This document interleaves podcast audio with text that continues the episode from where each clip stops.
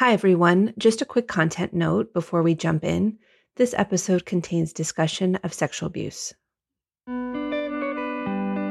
Hi, I'm Elana Wien, and you're listening to Just Leading, where we're thinking differently about leadership within and beyond the Jewish world. In each episode, we're talking to people who are leading through the complex challenges of today to understand how we can build a better future. There are certainly moments or situations where there is something that is somewhat earth shattering, but it's a buildup of many profound moments. You just heard the voice of Shauna Aaronson. As the executive director of Israel based nonprofit Magen for Jewish Communities, Shauna does the incredibly important work of providing education, support, and advocacy around sexual abuse and its effects on individuals, families, and communities. I was so excited to speak with her to learn more about how her work has evolved to meet the moment. Let's dive in. Welcome, Shauna. I'm so excited to have Shauna Aaronson with me today for the session of Just Leading. Thanks so much for having me. Welcome. So, our listeners, we have folks both in the United States and around the world. We have folks that are Jewish and, and not Jewish. So, I'd love to just start by hearing a little bit about where you are based and what keeps you busy these days. Absolutely. Okay. yes, unfortunately, a lot.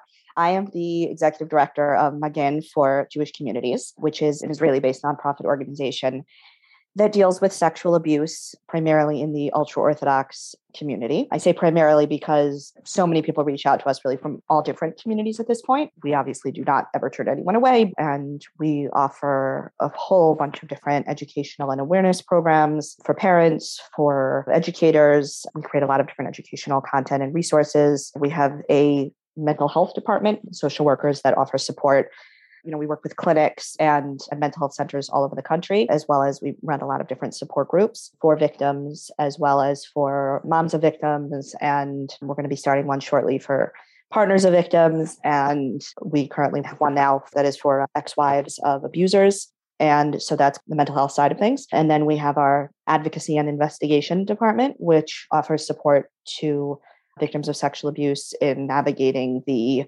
law enforcement process, the court process, and we also do some private investigation work in cooperation with law enforcement and with media. So that is what we're busy with. So I have to say, of of all the leaders I reached out to to connect for the podcast, I had an unusual experience when we were setting the session up and we needed to reschedule. I'd love if if you remember what it was that came up for you that was the reason why we needed to to reschedule the recording. I recall that I was called to the police. I mean, we're always at any given time working on a number of different cases with law enforcement. Over the last couple months, there were a couple incidents where I had to sort of drop everything and run to the police station because of a case that was sort of very pressing, something going on right now. It, it seems like there's that element of expecting the unexpected is built into the kind of work that you're doing. How do you handle that? How do you approach that to make sure you're taking care of yourself and that you're able to be as effective as as you want to be? I think that the first thing is when you're working with any community that is insular, there are so many sensitivities. And this is the community that I grew up in. I'm certainly more than a little familiar with it. To a great degree, I am still in it. And even with all of that said, you need to really have, I have found like just a tremendous amount of humility and and willingness to to say that not everybody is going to think the same way as me and there are going to be people that are not comfortable with my perspective on things. And to find a line between where are our red lines of just zero tolerance and then where are the things where, where are the issues where we're going to be you know willing to compromise on things that might personally be incredibly off-putting to me. That's that's a very mild way of putting it. Mm. very upsetting to me. But if i'm able to take myself out of it and look at okay what is the greater good of, of this goal that i'm trying to accomplish? What is going to protect more children and vulnerable people in this community? You know especially these days it's so easy to yell off into the echo chamber of my own social media following whereas the actual clients that i'm trying to serve are not necessarily the people following me on facebook and they might find so many ways that i choose to live my life distasteful and unacceptable so really being willing to like take yourself out of it but at the same time not compromise you know we all have to have our own personal red lines of things that we won't tolerate and things that are unacceptable and just finding that balance that really has been probably one of the most important things and the other is patience because these cases take so long. Mm. I can't even like I, at this point I've been doing this work for a little more than 8 years. When I first started, I remember there there were so many survivors that I spoke to over the years like early on that would say things like like there's no way I'm ever going to go to the police and there's no way that I could ever do X. There's no way I could ever confront my abuser. There's no way I could ever tell my parents about the abuse. And then when you, you actually go down the line a couple years later after there's been therapy and there's been support and the world has changed, thank God, in some ways for the better, you find that things change. That doesn't mean that what people said at the time wasn't true. That was absolutely their truth as they were at that time. But human beings are capable of unbelievable, enormous healing and and growth in so many different ways. So now I have this benefit of hindsight, which I did not have when I started out, of course, of seeing that people, you know, four years down the line, five years down the line, six years down the line, the whole picture changes.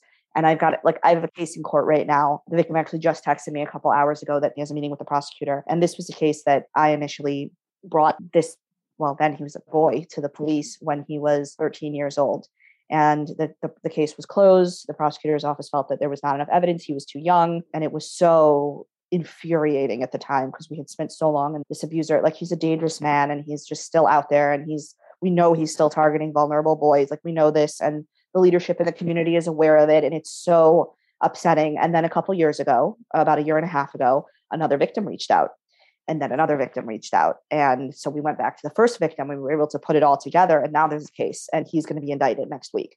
But that's something that took six years. He's now the original victim is 19 turning 20 wow.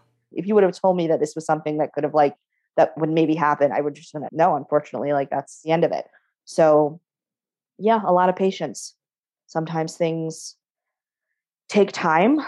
Talking about decisions that affect people's lives in such profound and huge ways. And that's a process. Yeah, absolutely.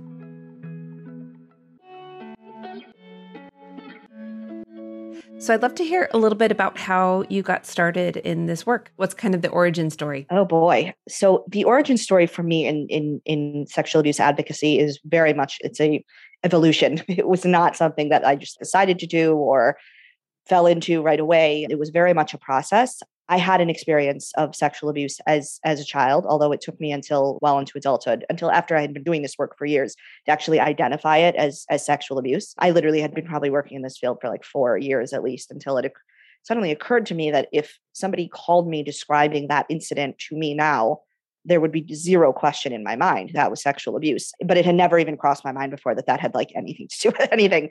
So i wanted to work with at-risk teens. That was what i thought i was going to do i was in school. When i was getting my first degree i was focusing on on addictions and at-risk behaviors and and i was working in a program for at-risk teens and a residential program in israel.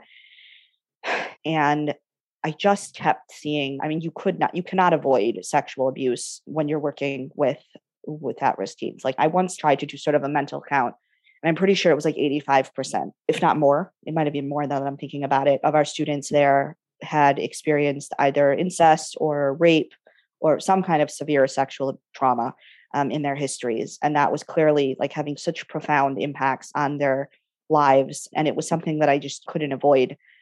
And then that organization unfortunately closed down. And shortly after when it closed down, I was actually pregnant with my youngest daughter. And so I thought I would take a break for a year. And then there was a very small, like local organization that had opened up near me that was dealing with child abuse. And I offered to volunteer for them because I just had some time while I was waiting to have my baby. And then I was basically headhunted to another organization where I worked for a couple years that was doing specifically sexual abuse advocacy. And basically for the last few years, I've been running again.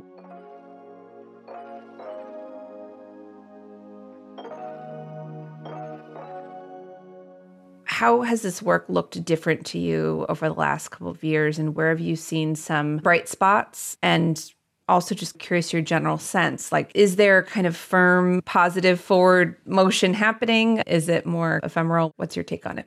I really don't believe in watershed moments when it comes to this kind of like i guess social justice issue really. A few months ago now there was a case that broke in the media regarding an extremely popular children's author of, of books for the ultra Orthodox community, that he was a sexual predator and had abused initially, the initial report detailed abuse of four different people. And then subsequently, there were a total of, of 22 that we're aware of. And it was extremely shocking to most of the world. And what was really what was unique about Walder and what made it so devastating and what made the shock so widespread is that his books were extremely popular. He was considered a trailblazer. So this was a massive blow to like everyone. Like it was really shocking.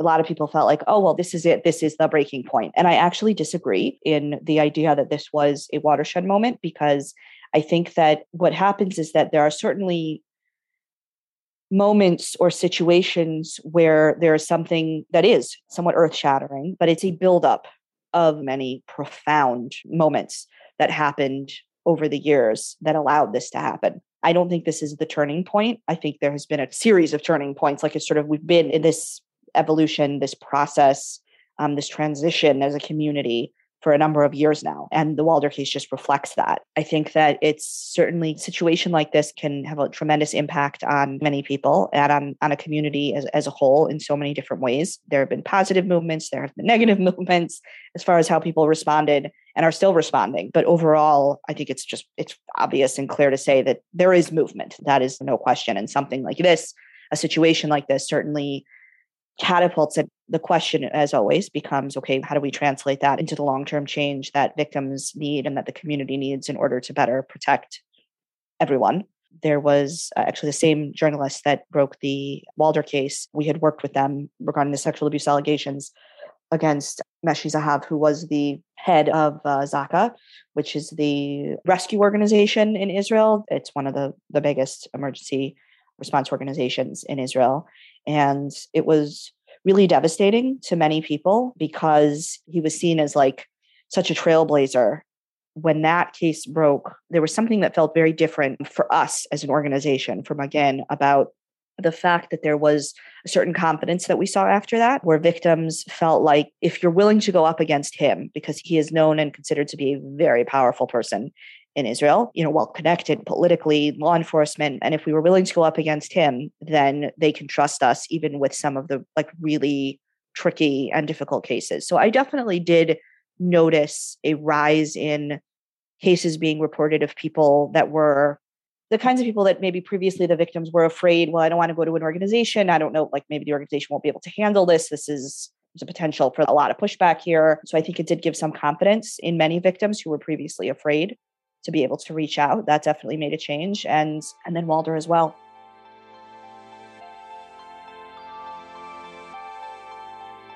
So how do you take care of yourself in all this? Just from hearing you speak, there have been these tremendous strides forward and so much of it is dependent on that trusting relationship that you've built and that your colleagues have built with the community and that ability to be responsive and to hold those complex stories and to really push forward. You know, you were sharing you have the folks on Facebook that may be cheering you on, but the resistance that you can experience in your community.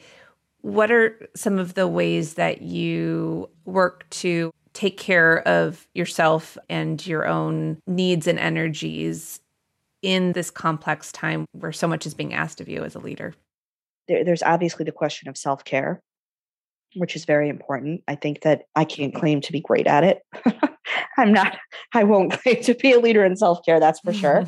I certainly always have what to work on there, but it is something that I'm very conscious of. And I'm constantly trying to keep in the forefront of my mind when I feel like I'm burning out or going in that direction of, oh my gosh, I just can't hear this anymore. And what do I need to take care of myself? Can be okay myself and then also continue to run this organization, take care of whatever it is that I am responsible for. So that is something that's important to just always keep at the forefront of your mind because I think it's about keeping your finger on the pulse for yourself mm-hmm. of, you know, has this, if this has been a more difficult few months, I may need to do something else. There's no one size fits all or just one solution that's going to be, okay, I'm doing my therapy and now I'm okay.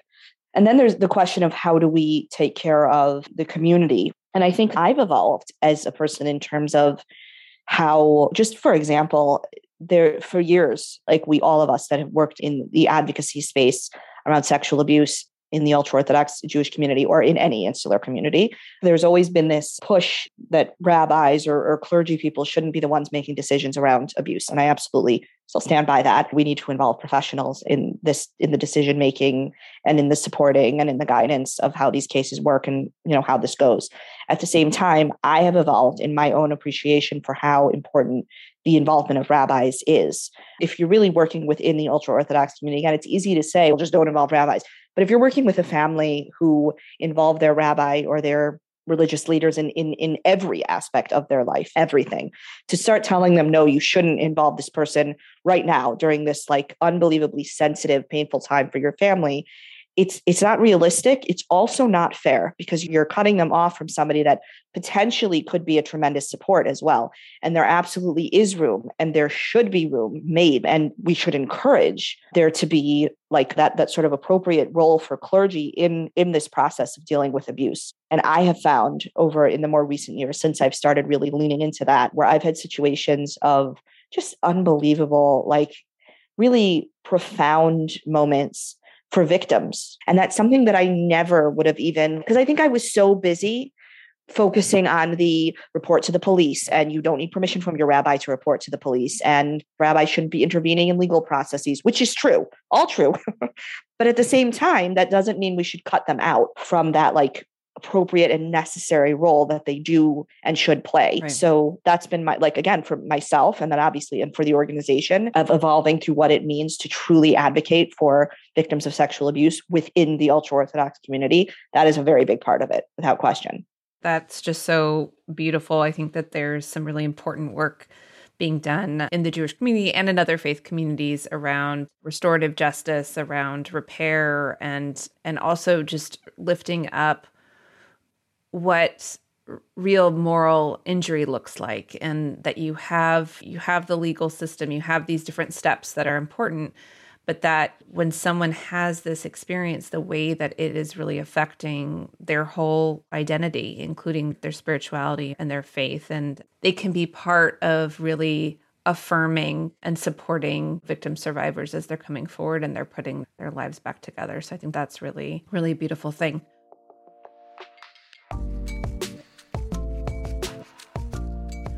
Well, I have really appreciated this conversation, and I know that our listeners have as well. It's been a challenging couple of years, I think, for all leaders. And I think for leaders such as yourself that are really at the forefront in terms of addressing sexual abuse in the ultra Orthodox community. You're doing hard work every day, and you already were doing it before there was a pandemic, before there was the Walder case, and, and all these pieces. And so I think listeners can really take some inspiration from the ways in which you're pushing forward and where you're seeing those bright spots and also where you're staying really committed to long term change. I would love to just hear a little bit about what's giving you hope right now. Right now, I think I'm having a tremendous amount of hope. Just watching the the process that so many of the victims that have reached out to us are are going through how so many survivors are are reaching out in a very different place than they were before. There's more of a sense that they understand that they have options. Now, they might not know what those options are. That's why they're reaching out to us, but they understand that they have options. They understand that there are people that will support them. Maybe not everyone, but they know that the support is available and it's out there. I mean, they might not be ready to talk about it publicly, which is absolutely fine. And they may believe that they'll never be ready to talk about it publicly, which is also fine. But they want they want to talk to someone. They want to put it out there. And, and I think that's more than ever before. I, I, always said that I would know that we were there. Again, not that I, I don't plan to solve the issue of sexual abuse and rape have been around, unfortunately, since basically since the dawn of, of mankind as we know it. And I don't think that's going to go away anytime, you know, anytime soon or ever. And I don't like to promise things that I can't deliver. I, I see there, there are organizations out there like, we are going to stop sexual abuse. Really? Because if you know how to do that, I will give you all my money. We should all be giving you all our money because that should happen. Um, but I don't think that's possible. But I do think that when this issue becomes mainstream in the sense that, yes, it's incredibly painful. Yes, it can't be tolerated. Yes, we have to deal with it. But it is not shameful in that it's not like the entire family now there's this stigma i was sexually abused and therefore all of my siblings will never find you know a shidduch they'll never get married because there's so much shame around this issue. There shouldn't be shame around the issue in the sense that you know anyone affected by it is somehow is like a leper like there's some sort of horrible thing which is how it, it always historically that was the way that victims and survivors felt. And i think that when we succeed in making that shift where again, sexual abuse, it's not tolerated and it's terrible, but it doesn't come with this like horror and shame associated with it, then I think we will have like really there, there will be a certain corner that I, I feel that we will have turned and I can see the light at the end of that tunnel. I can see the community getting there in the way that people talk when they call us, in the way people respond when I tell them about what I do. That's a big one. Mm-hmm. I've seen the seen the shift over the years. I think we're going to get there and that gives me a tremendous amount of hope. Amazing. Thank you so much, Shauna. I'm so excited about the work that you're doing, and I'm excited for our listeners to get a chance to hear these really incredible insights. And I just want to wish you so much strength as you continue and, and forging this work ahead. Thank you so much.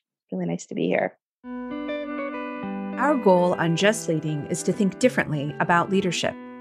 Next week, I'll be passing the mic to Gali Cooks. She'll be speaking with Mamie Kanfer Stewart. There's a real difference between changing someone's behavior, changing their understanding, and changing their heart. Just Leading is supported by the Harry and Jeanette Weinberg Foundation. It's produced by Wonder Media Network and Anna McLean. For more information about the organizations we work for, check out the Jews of Color Initiative at jewsofcolorinitiative.org, the SRE Network at srenetwork.org, and Leading Edge at leadingedge.org.